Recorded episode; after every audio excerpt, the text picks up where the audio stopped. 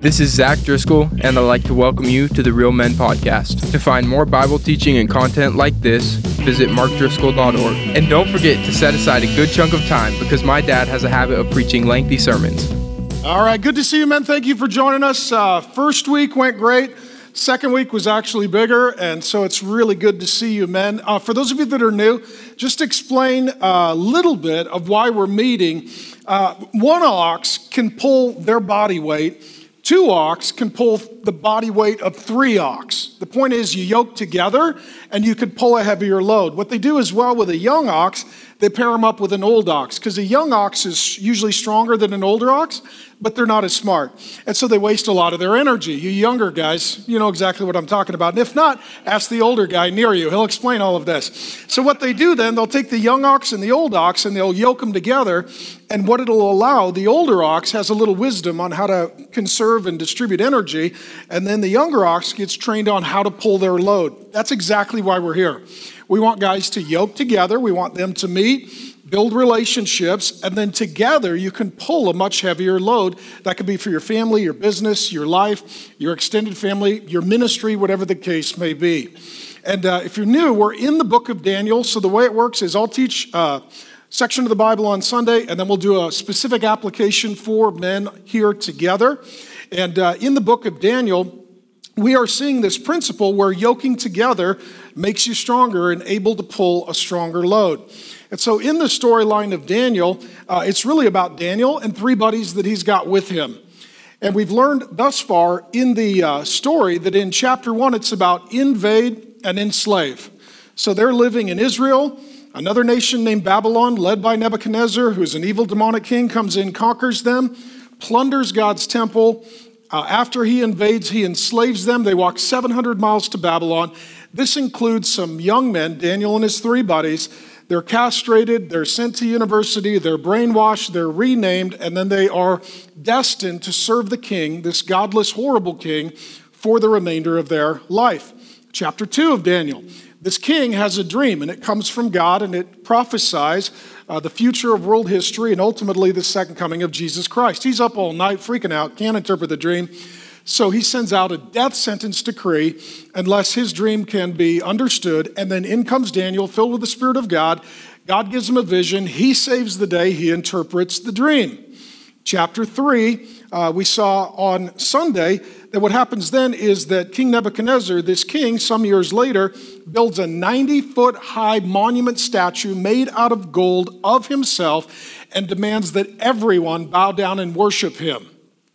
The uh, historians tell us 3,000 people bowed down, and then a couple of guys stood up. This was Daniel's three friends, and he is not present at that moment. We know not why.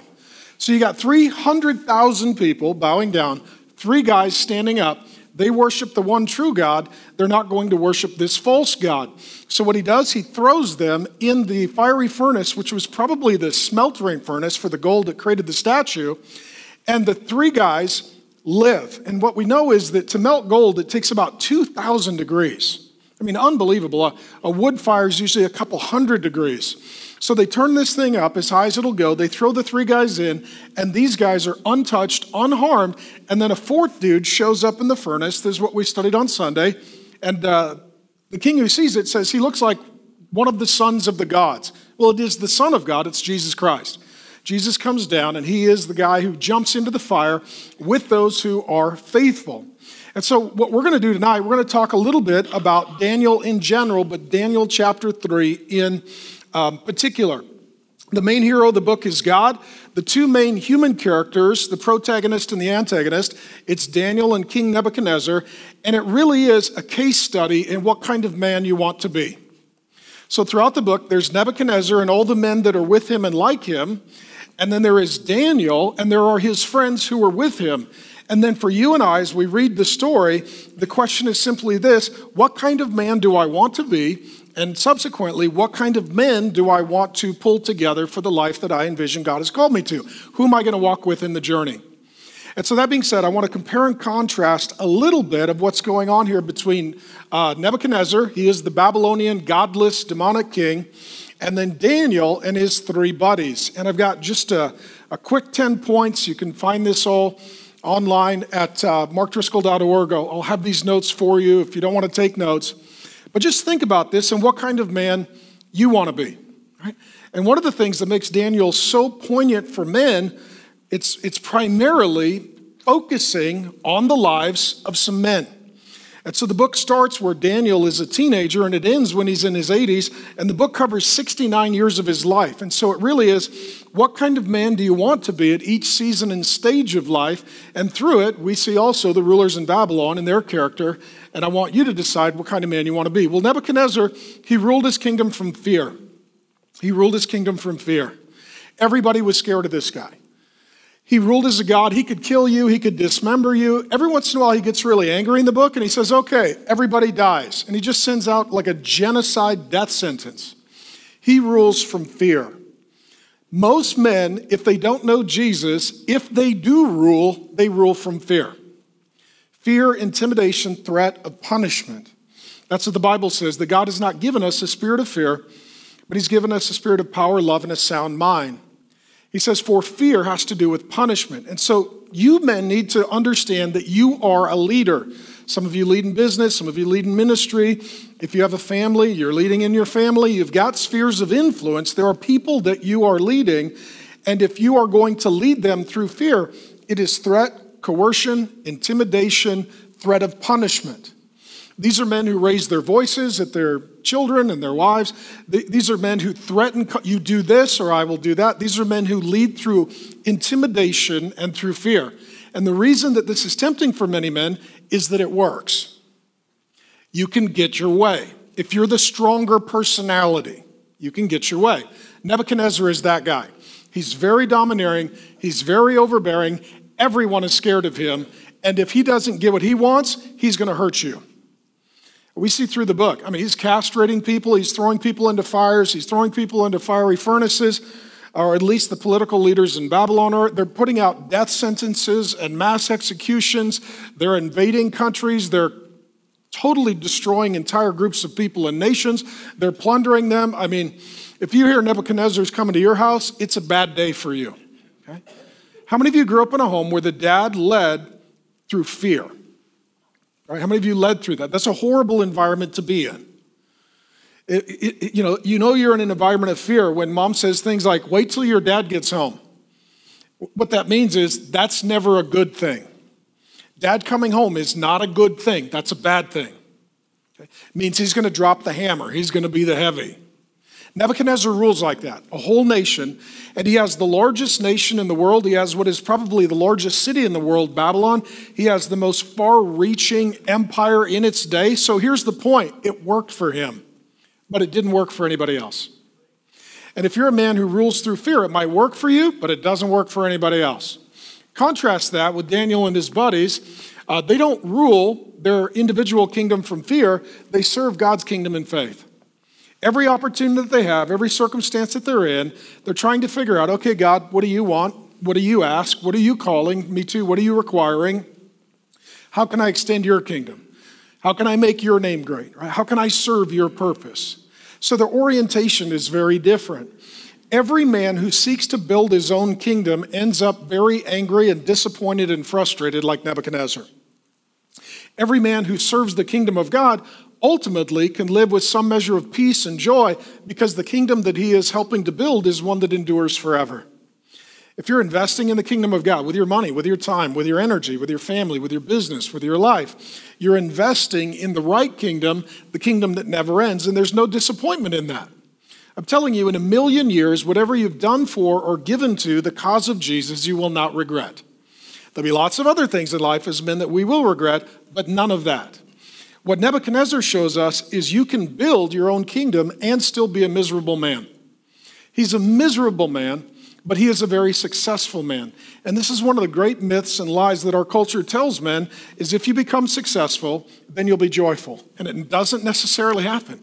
Some of the most successful people are the least joyful. And some of you guys have reached a status of life, marriage, kids, grandkids, job, income, car, house, you know, retirement account, bank account, whatever your goals were, some of you have met those or at least gotten close to those, and still there's a frustration and a dissatisfaction. It's because the kingdom you build does not necessarily guarantee the joy that you enjoy. That's the story of Nebuchadnezzar. Number two, he is always fighting to control his future. Nebuchadnezzar is what we would call a control freak. He has to control everything that happens, and he's trying to control what happens into the future even after he dies. This is a high control man. Contrast that, Daniel and his friends, they're not driven um, by fighting for control. They have faith that God is in control of the future.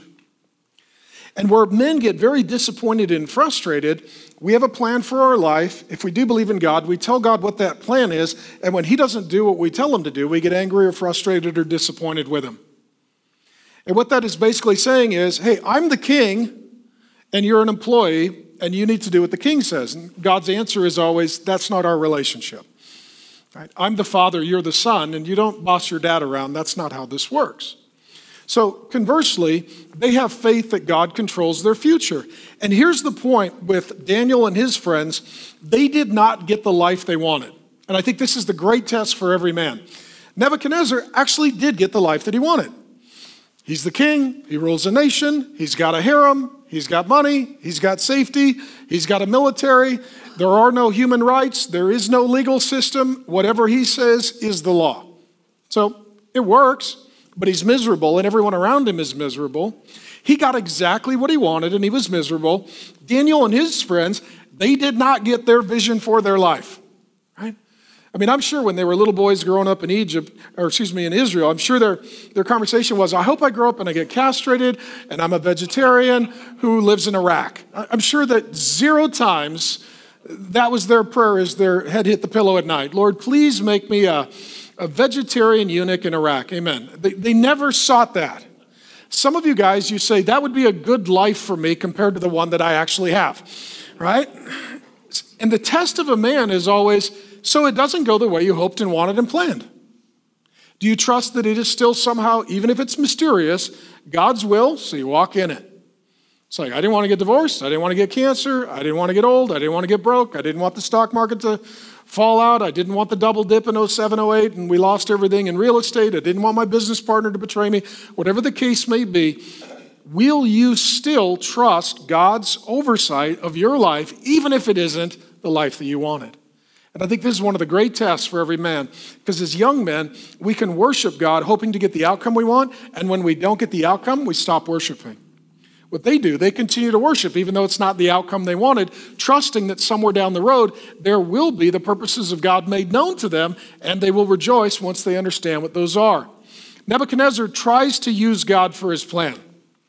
Nebuchadnezzar, he's kind of the guy who will use whatever religion or God or goddess or spirituality he thinks will work for him. Uh, some years ago, I was watching uh, The Simpsons. Uh, don't judge me. Uh, I, I, was, Ned Flanders is on there, so he's on our team. But uh, Homer, he, he, was, he thought he was dying. He's like, Allah, Muhammad, Jesus, whomever, save me. He just sort of covers his bases, right? Whoever's there, please spare me. Nebuchadnezzar's a guy like that. If he thinks that Daniel and his friends God will help, he'll bring them in. He'll be like, all right, let me, here's what I need from your God. He's always trying to use God. He has an outcome that he wants, and he's trying to use God to get it. Conversely, Daniel and his friends, they let God use them for his plan. Nebuchadnezzar is always, this is my plan, God, or whatever spirituality or religion or demon, how can I utilize this for the intended outcome? Daniel and his friends, conversely, it's like, okay, Lord, what's your plan? How do we serve your plan? I know that this is a fight for men. We need vision, we need planning, we need goals, we need objectives. I'm not discouraging that at all. But I am saying that if you don't seek God's will for your life, you will seeking to use God so that you can have your will for your life, which is self-destruction. Okay? That's the, that's the point. How many of you have gotten exactly what you wanted and it was not what you needed? Okay? okay that's the point. God doesn't just give us what we want, He gives us what we need. And in that way, He's like a loving father. I've got three sons, and I don't give them everything they want. And it's not because I don't love them, it's because I do. Like, okay, son, I could help you with that, or I could provide that, or I could do that. But the answer is no, because I love you, and I see the outcome is going to be destruction for you. And you're young, you may not understand. you need to know that we're all the sons of God. He is the Father, and sometimes just giving Him our punch list for His duties is not going to work because ultimately He knows it's not in our best interest, and we have a good dad, not just an obedient dad. Nebuchadnezzar, true or false? He's emotionally unstable. Okay, just do this. Give me some examples from the book for those of you that have read up to the chapter three where we're at this week, or, or perhaps have read further. What are some things that he does that shows emotional instability? It says he gets furious, angry, very mad. I mean, he heats up the furnace. The furnace isn't as hot as he is. I mean, dude's just fired up. We'd use that language. He's fired up. He's angry. And some of you guys know this. Some of, some of you guys, uh, you grew up in a home, your dad's emotional spectrum was asleep or angry. Those were your emotional options. Nebuchadnezzar's that kind of guy. He's either asleep or angry. That tends to be where he's at. Perry, what else does he do? If you don't work, I have two options. Plan A, worship me. Plan B, I, I put you in a fire. I mean, that is one way to get compliance, but it's, it, it's not very kind, you know, and he, and he actually does it, you know, and, and you could, like we said Sunday, you could see the anti Semitism in it. Oh, we're having problems with the Jews, let's throw them in the furnace. I mean, it's, it's unbelievable. But, any, but see, the point is, we look at Nebuchadnezzar, and just, just be honest as men. If I told you right now, you can throw somebody in a fire, and there will be no evidence because it's a really good fire. How many of you right now you're like, cool, where's the fire? Because you know exactly who you'd throw in the fire. How many, if you're honest, how many of you guys, you got somebody right now? You got a couple? Yeah. Some of you, you know, you're like, well, you know, I have a guy. Some of you are like, well, I have a, I have a Camry full of guys. Some of like, I got a bus full of guys, right? Others, I got a parade. You know, I got a parade full of guys. The difference between Nebuchadnezzar and us is that he had total freedom and unlimited resources, and we don't, and he didn't have any consequences. You take consequences, resources, and you change those for a man to where he has no consequences and all resources, we'd put some people in a fire. We just would. How many of you guys, in a moment of rage, you would take somebody's life if nobody would do anything about it? Okay. How else do we see him being emotionally unstable? Yeah. He, you cannot critique this guy. Anytime you put God on your LinkedIn page as one of your jobs, you, you're not really open to correction. Right? He thinks he's God, he rules as God, and you can't teach this guy anything. So, anybody who comes in, even his staff, that are going to disagree with him or tell him something, immediately he says, Okay, I'm going to kill you. Some of you, the, the, difference that we have as men is, especially as fathers, if, if, if our kids come to correct us or our wife comes to correct us, we don't throw them in a furnace, we just burn them down with our words. We just berate them and beat them down. We, we, sort, of, we sort of scorch them, we eviscerate them in the moment. Yeah. It was interesting, he didn't he didn't uh, call out a block member out of the fire. Yeah, that's a good observation. There's three dudes in the fire, and he didn't call the fourth one out. Um, it makes you wonder why. I never really thought about that, but like, that dude's different. I don't know if I want to mess with that guy today. right? Like, the best thing I got is the fire, and that dude can handle the fire. I'm, i just want to talk to the three guys. You know, that, that other dude can do what he wants. That's a good observation. Anything else you see emotional instability, Cap? No, his senior leaders, he's willing to just kill them. I mean, so like Daniel's his right hand man is proven faithful, but over and over with Daniel and or his friends who were promoted, he has he just if he gets angry at you, even if you've been loyal to him and helpful for decades, that's it. Your life is in danger. Doesn't matter. You know, you think in most relationships, you put enough deposits in the account that when you make a withdrawal, it's not a death sentence. But he's one of those guys. You're not allowed to make any withdrawals in the account from him, and if so, he is going to he's going to respond very dangerously. He's a very dangerous man. Some of you guys know what a dangerous man is. These are guys that you are scared of, you're trying to figure out how to manage, work around. If a woman is married to a man like that, or a child is being raised by a father like that, they're like a POW, right? They're in a they're in hostile foreign control and they're being abused, and it's a dangerous environment. This is where it's so important for us as men, as we look at Nebuchadnezzar, not to just say, oh, what a bad guy, but to say, apart from the Spirit of God, that's every guy in varying degree. That we really need the Spirit of God. And so Daniel and his friends, they're emotionally really healthy. So give me some examples of their emotional health in the book. They're very patient with Nebuchadnezzar. I mean, you're going to see it in chapter four. Daniel says, okay, God says you need to stop doing these nasty things to people, and we're going to wait a year and see. We're going to give you a year. That's, I mean, if somebody's really frustrated you and you say, okay, like, I'm very frustrated, so I'm down to one year of patience. That's still pretty amazing. They're very patient. And the fact that Daniel serves faithfully for 69 years, and I don't care who your boss is, it's, it's not that bad, right? I mean, Daniel's got the worst job of all, worst boss ever, but he's very patient. Very patient. What else do you see with emotional health from Daniel and his buddies in the storyline? Yeah. Very bold. He will, he will walk up to the king and say, We don't do that. We don't eat that food. We don't bow down. They are very bold, but they're not angry. They're not mean. They're not argumentative. They're not disrespectful. They're very honorable. So they're bold with a, with a respect and an honor. That, that takes a lot. Because usually you're a coward or a bully. You're not a courageous, humble person, and they're both. Yeah. Yeah, there are times in the book where Nebuchadnezzar freaks out. He's very emotional, and Daniel doesn't immediately respond. He pulls back. So we saw in chapter 2, he pulls his buddies together. Okay, here's the situation. He had a dream, he's put out a death sentence. Let's spend some time in prayer and worship, praise to God. Let's get our bearings. Let's get our hearts right. Let's figure out what God wants us to do. He's not driven by the circumstances. He allows the circumstances to drive him into his relationship with God, and then he has God direct him. So he's not driven by circumstances, but he's driven by circumstances to meet with the Lord, and then he's directed by the Lord with a lot of wisdom. How many of you guys, when you're emotional, you don't make the right decision? How many of you guys, when you're angry, you're like, yeah, I, I usually apologize later? Okay. Daniel knows when to sort, and his friends, they know when to buy a little time to emotionally prepare. Other examples of emotional health, Daniel and his buddies in the book. Yeah.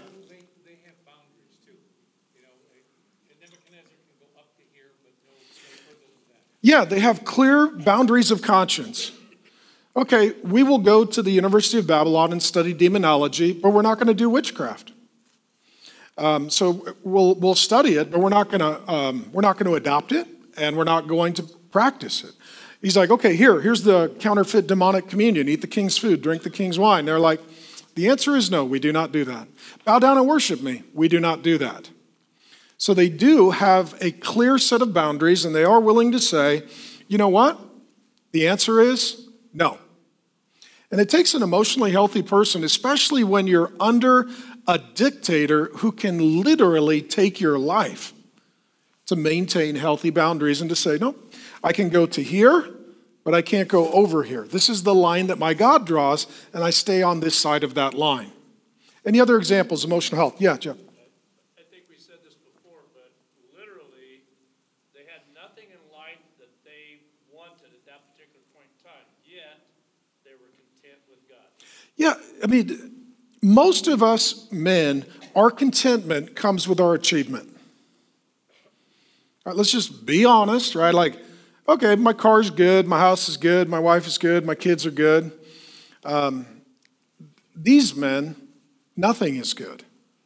They live in Iraq, not Israel. They're slaves, not free. They're eunuchs, not married. They're, they don't consummate a marriage. They don't, they don't conceive a child. They don't own anything, and they're actually owned by the state. Yet they have a level of contentment and joy that supersedes Nebuchadnezzar, who is literally worshiped as a god. And so there's, there's something, it's, it's not just about what you have, it's about as a man how much you enjoy and how content you are with what God provides. And so you can have a wonderful series of provisions from God and still not enjoy them without contentment. Or you can be like these men and have very, very little, but still have joy and contentment because you enjoy and appreciate fully the things that the Lord has given. I'll give you a couple more. Those are all great. Um, what you see with Nebuchadnezzar, what do we know about his wife so far? Nothing. What about his friends? He doesn't have friends. He's all by himself until he gets angry, and then he calls in his employees. That's all he has. Because, what about his kids? Do you think he had kids? I promise you had kids because this was a dynasty and your male heir would inherit the kingdom. The whole reason you've got a harem is to have a lot of kids and to ultimately pick your heir. What do we know about his family? Nothing. No, he's a very lonely man. Men who are angry, men are, who are high control, men who are emotionally unstable, they end up very lonely. They may be very powerful. They win at all of their professional relationships and they lose at all of their personal relationships. The thing that causes them to win at work causes them to lose at home and in relationships. We don't see the guy having a wife, kids, friends. He's a very lonely guy, very successful. Conversely, um, Daniel and his friends, they have professional relationships. We see in chapter 1, chapter 2, chapter 3, they're dealing with their boss, they're dealing with those who oversee them in the government. Uh, they, they, they respond to Nebuchadnezzar respectfully. They have professional relationships, but they also have very healthy personal relationships. So, what happens in Daniel chapter 2, the king has a horrible dream, freaks out, calls in all of his employees, screams at them, and threatens their life. Daniel also calls a meeting. Who does he call to the meeting? His three buddies to pray and seek the Lord. Because he has, per, he, he has not only professional relationships, he's got personal relationships. His buddies, he's got friends. Okay? If everyone in your life is a professional relationship, okay? and this is where very unhealthy men, all of their relationships are professional.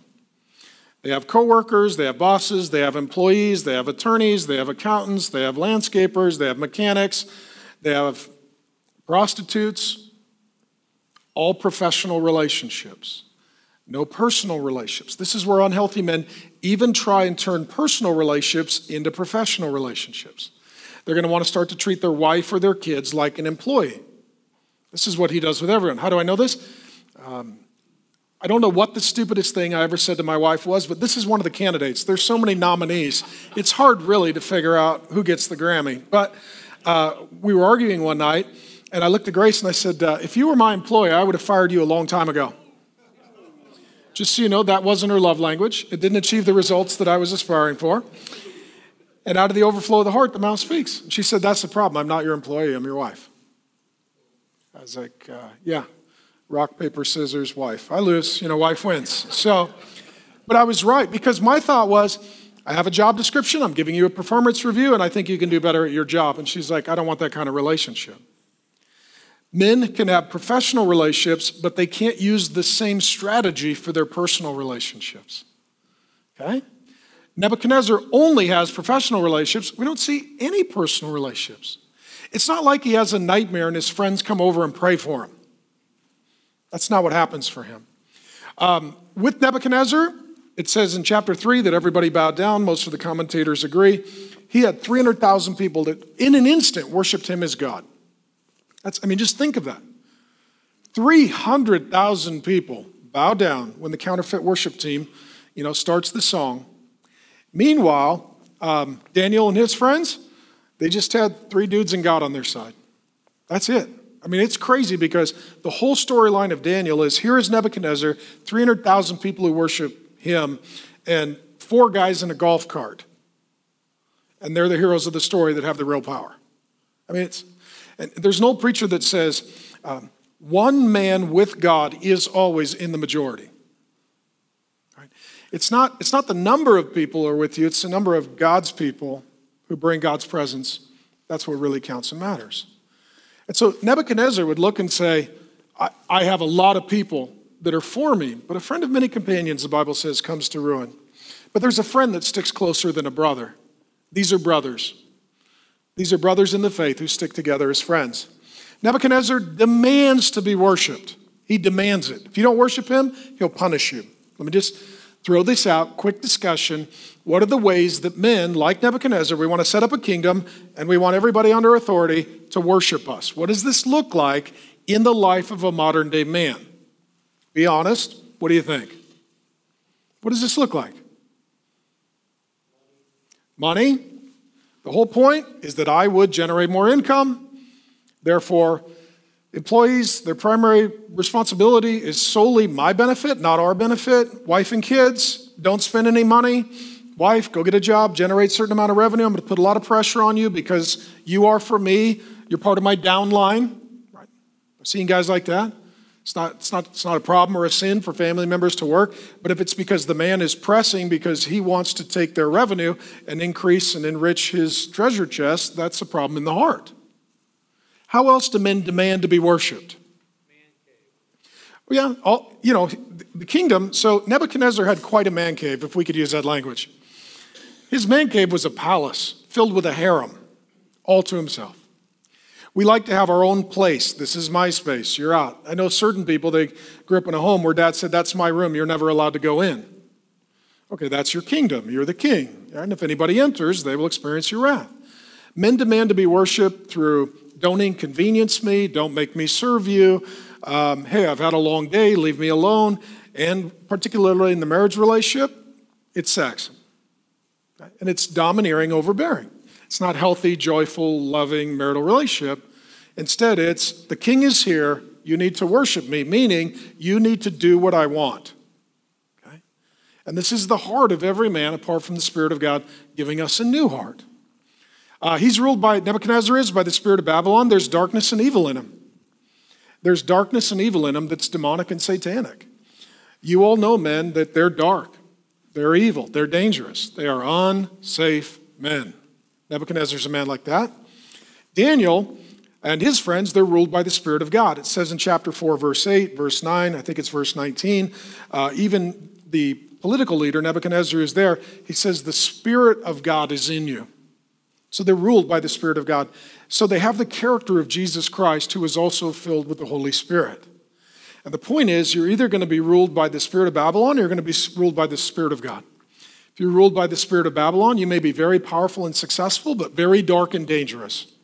If you're ruled by the Spirit of God, you may not have the life that you want, but you will demonstrate the character of Jesus Christ. And these are the contrasts that are stark through the whole book. So, as we're looking at the book, the first six chapters are history, the last six chapters are prophecy. It's going to get very complicated and to some degree convoluted, but don't lose the simple perspective that gets set up early in the narrative. Guys either have a spirit of Babylon and darkness and death, or they have the spirit of God and the character of Christ. And what kind of man do you aspire to be? Last couple Nebuchadnezzar put people in a furnace. Some men do this. Right? We call it turning up the heat. Put screws to them. Right? He literally puts people in the furnace. Now, what happens with Daniel and his buddies, and it'll be in various circumstances, but to stretch the analogy, they stand with people in a furnace. There are two kinds of men men that put you in a furnace, and men that stand with you while you're in your furnace. Right? And the point is, we don't want to be the guys that put people in a furnace. We want to be the guys who stand with other guys in their furnace.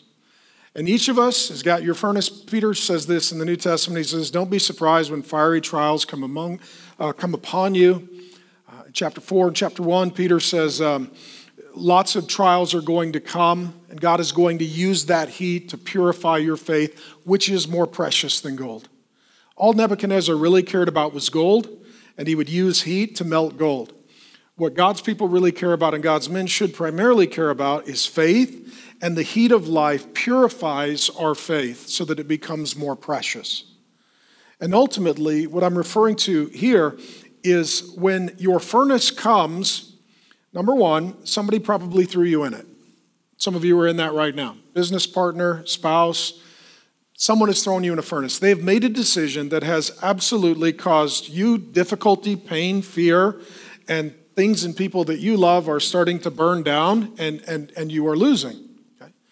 And then there are men who will stand with you in that furnace. They're going to come alongside. They're going to stand with you. They're going to walk with you. They're going to pray for you. And they're going to enter into it with you. And ultimately, Jesus Christ is one of those men. The point of the story in Daniel 3 is when you're in your furnace, Jesus stands with you. He shows up as the fourth man in the furnace. And then lastly, Nebuchadnezzar, he wins at life. I mean, his empire stretched literally from one body of water to another, from Egypt all the way down to modern day Iraq. The entire known world, he won. He won. Whatever your real estate portfolio is, it pales in comparison.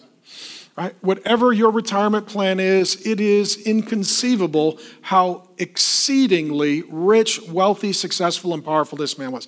At life, he won. He won. But ultimately, if you live like that, you don't lose until death, and then you lose forever. So the question is do you want to win for a little while and lose forever? Or are you willing to lose a little bit along the way to win forever? And so Daniel and his friends, uh, we would say, quote unquote, they lose their life. I mean, they don't get a life that you and I want to have, right? How many of you coming into here, if I would have said, Do you want to be like Daniel before we studied the book, if you had no knowledge? If I said, Do you want to be like Daniel? How many guys would say yes? You would have said, Yeah. I said, All right, let's castrate you, make you a vegetarian, and send you to Iraq. You'd be like, All right, I don't want to be that like Daniel. You know, I, I you know, it's, that's, that's a lot. You know, maybe a vegetarian, you know, but that's all. You know, that's, that's all I'm willing to even pray about. Okay? The, the, the point is that we could look at Daniel's life and it looks like he loses, but ultimately he dies and he wins. Daniel's friends, it looks like they're losing, but they're winning because they're walking in God's will, they're serving God's kingdom, and when they die, they win forever. And sometimes the moral of the story is men like Nebuchadnezzar, they can't see beyond the grave. And men like Daniel and his friends, they could see beyond the grave, and so they prepare for what truly matters. Um, that being said, um, give you guys a couple of disqu- uh, discussion questions around tables. Uh, number one, um, who's your Nebuchadnezzar?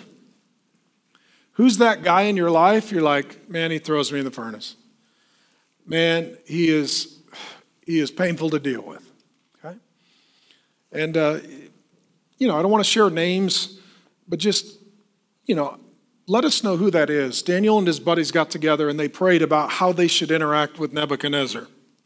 Some of you've got a Nebuchadnezzar. You got a guy, you're like, I don't know what to do with my father in law. I, don't know what to do with my boss. I, I don't know what to do with you know, my son-in-law, whatever the case may. You know, there's somebody in my life, I, I can't just exit. I got to deal with them, but they're like Nebuchadnezzar to me. Domineering, unhealthy, overbearing, a little scary, and they make my life a little unpleasant. Number two, who is your Daniel? The guy you follow, the guy you look to, right? So with his buddies, Daniel was the leader, so they looked to him. He's the one that got them promoted in their job. In uh, chapter two, he's the one who calls together the meeting for prayer and worship in chapter 2. Um, he's the leader. So, who's your Daniel? Who's the guy you're like, that's somebody I look up to, learn from, lean on? And if you don't have that guy, let us know because we need to be praying for that guy. You need that guy in your life, that guy that you can follow and look up to. And then, who are your Shadrach, Meshach, and Abednego's? Those are your brothers. I said a few weeks ago, you need your crew before you get your crisis. They have relationships, so when it does hit, they're in it together. And part of the reason that we're here, guys, is so you can find your Shadrach, your Meshach, and Abednego. The Veggie Tales call them Rack, Shack, and Benny. So you can find your Rack, Shack, and Benny. And if you're like, if you know what, if crisis hits, I got nobody to call. I got nobody that's going to stand in my furnace. I, I don't even, I, I, don't know who's with me or for me. Then we need to pray, and, and you need to intentionally be seeking those guys out. And let me just say this relationships, like everything, do not happen passively. You have to be proceeding actively. You can't just be the guy who's like, yeah, I don't, uh, I'm not relational. Well, you need to repent of that. You need to find a couple of guys. This is why Jesus sends his disciples out two by two. It's just better to be alone. Whatever load God has given you to pull, you're going to need a few guys to yoke together with you on it. Then the last two, how can we pray for you or pray with you today? What do you need prayer for?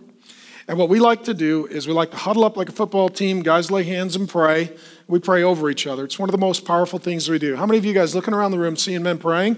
It's pretty amazing, right? How many of you have never seen that? It's amazing. And my hope, prayer, and goal is, is if you'll have a conversation at this table, let's say you're a dad or a grandpa, you'll have a conversation at the dinner table. As you are answering questions and asking questions, you'll start answering questions and asking questions. And as you are taking prayer requests and praying, that you'll take from this table that back to your table and then be praying with and for your family. And I'm just telling you, some men want to be the leader of their family. They don't know where to start. Asking questions, listening, bringing God's presence and God's word, and then just praying is the absolute healthiest place to start. So, how can we pray with you? How can we pray for you? If you don't want to pray, you don't have to pray. If you don't have a prayer request or you don't feel comfortable sharing one, you don't have to. But I would say this if you're a guy who is reticent because you don't want other guys to pray for you, you may need prayer the most. And we're asking God to show up in your life in a supernatural way to reveal himself and to deliver you, just as he did Daniel and his buddies. And I know there's a guy here tonight, first time he came, he wasn't a Christian. And he's like, oh, I'm not sure one dude's praying for me. They're like, oh, let us try. He met Jesus. Right? God changed his life. Now he's walking with Christ. And so if you don't have faith, let the guys who have faith exercise faith for you until God gives you faith. Lastly, do you need a Bible? And um, um, we like to give out Bibles to men. And so this would be the Bible that you get uh, ESV Study Bible. A cow gave its life, so this is a very significant Bible. Uh, it's a great translation. It's got a lot of study notes. And if you're a guy who simply does not have a Bible, you're like, I don't have a Bible. You can't be a Bible guy without a without a Bible. Just, you know, make this obvious for us. So uh, we are Bible guys, and so we like to give guys Bibles. And I'll close with this. When I was uh, in high school at the age of 17, a really cute, sweet pastor's daughter bought me a Bible. And uh, I could say that because she's my wife now, so she won't get angry about me saying that. Um, and, uh, and I went off to college and I, I met Jesus reading the Bible. And then I got into a church that taught me the Bible. And I went to a men's retreat where they taught me the Bible, how to be a man. And then I got into a men's Bible study where they opened the Word of God and showed me what godly men look like. And it was the Word of God and the men of God that the Spirit of God used to change my whole life and legacy. And uh, so I guess the moral of the story is if a gal buys you a Bible, buy her a ring. That's what I did with Grace. Uh, she bought me a Bible, I bought her a ring, and, uh, and, and she's my wife. And so uh, the greatest gift, just physical gift that Grace gave me prior to uh, the birth of our children was the Word of God and it changed my life, and I want it to change your life. So if you're a guy who doesn't have a Bible, you need a Bible, we'll give you a Bible. And if you're a guy who wants to help buy other guys' Bibles, that would be a great honor. Uh, we had one guy who got his first Bible here, and he's reading it, and he bought a case of Bibles for other guys. That is exactly what we want to see. Guys who don't know Jesus meet Jesus. Guys who don't have a Bible get a Bible. And then they walk with Jesus, start praying, and buy Bibles to give the next guy. Amen? I'll pray and leave you some time to chat. Father God, thank you for an opportunity to just look at Daniel from the prism and paradigm of men. And, and Lord God, Nebuchadnezzar is, is a very powerful, popular kind of man. Uh, he's a very successful and known kind of man, uh, but he's not a good man and he's not a godly man. Lord, Daniel and his friends, um, what they went through was overwhelming adversity. I'm sure incredible disappointment, uh, seasons and moments of overwhelming bewilderment. God, I love you. I walk with you. I'm trying to do what you want. How come my life is so hard and things are going so bad? And Lord God, these are the tests that all men have. These are the tests of faith. Lord God, thank you that they were filled with the Spirit. Holy Spirit, we invite you to fill each of these men. Lord, we thank you that these men got together for brotherhood and relationship. We pray for these men as they build brotherhood and relationship. God, we thank you that they got together for prayer, and we pray for these men as they enter into prayer. And Lord God, thank you that you delivered them not from it, but through it. And so, God, we want to stand in the furnace today with our brothers, whatever they're going through. And Lord Jesus, we thank you because we know in advance that you are perfectly willing to come jump into the fire with a man who's willing to stand for you. So we ask for that grace in your presence in Jesus' good name. Amen. Love you guys. Thank you.